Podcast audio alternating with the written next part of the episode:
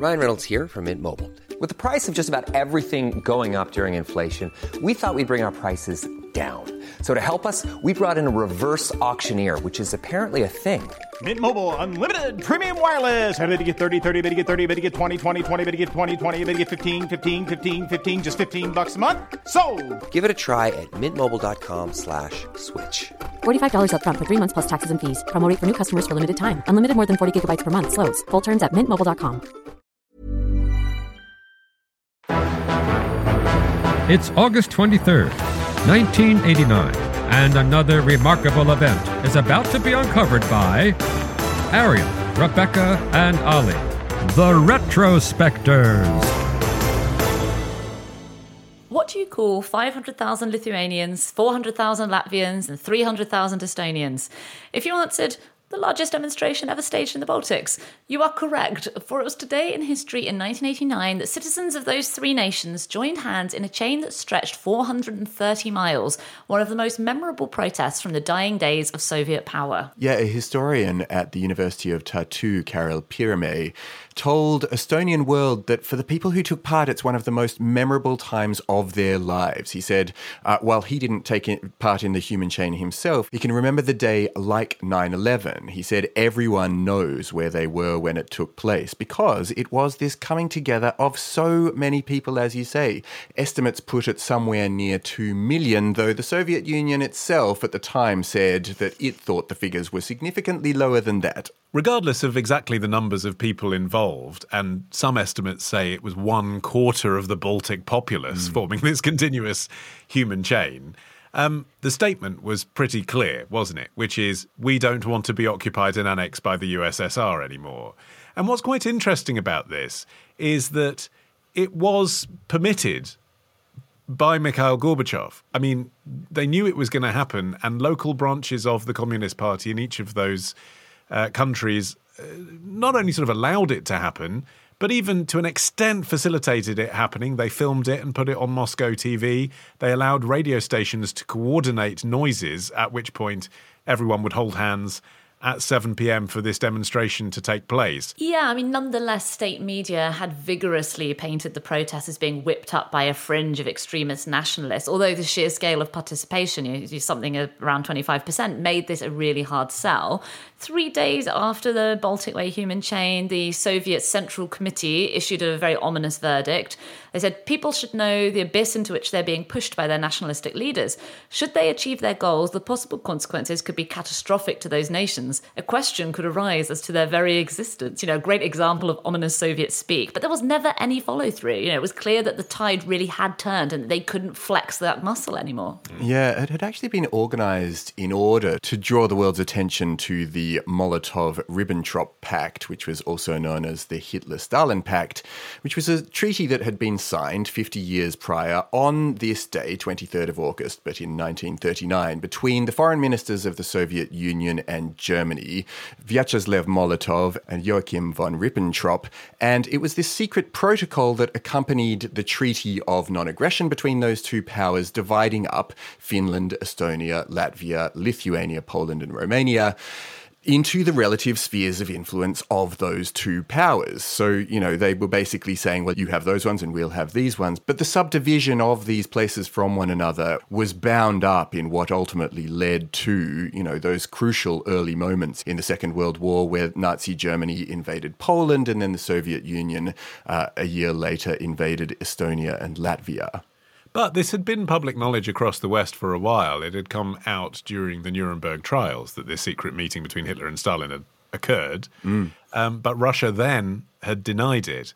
And again, sort of the momentum here is 1989, we're going to have to admit to this. And Gorbachev had admitted that this had happened. And so, yes, this was a sort of visual representation of saying, look what they've done to us. We're independent nations. We were carved up, you know, against our wishes. Um, And the groups that led this protest put out a statement saying that the Soviet Union, quote, infringed on the historical right of the Baltic nations to self determination, presented ruthless ultimatums to the Baltic republics, occupied them with overwhelming military force, and under conditions of military occupation and heavy political terror. Yeah, it was only a week before that the USSR acknowledged the secret protocol even existed. But even so, their official line was yeah, we did agree these would be the countries we control, but totally coincidentally, and not knowing about the secret protocol, those countries also then happened to voluntarily join the Federation of Soviet Republics in the exact way laid out in the secret protocol. and this really touches on why, for the pro independence movements, there was no reasoning with the Soviet central power because they didn't believe that they had ever been part of the Soviet Union at all. And therefore, although within the Soviet constitution there actually was a process for member states to secede, although, as you can probably imagine, nobody ever quite managed to do that. The stance of the pro independence Baltic movements was we don't care what concessions or autonomy we're offered, and we don't even want to start going about the process of trying to secede from the Soviet Union because, as far as we're concerned, we're not in the Soviet Union. We are still hmm. being occupied by the Soviet army. Yeah, the Communist Party had introduced glasnost, which was the so called openness policy in government institutions and activities across the Soviet Union. But critics branded it a tortoise crawling towards freedom of speech. You know, people weren't happy with the pace at which this thing was, was reaching them. And there had actually been some previous demonstrations leading up to this one in June in 1986. Uh, there was a Remembrance Day for the victims of the 1941 deportations.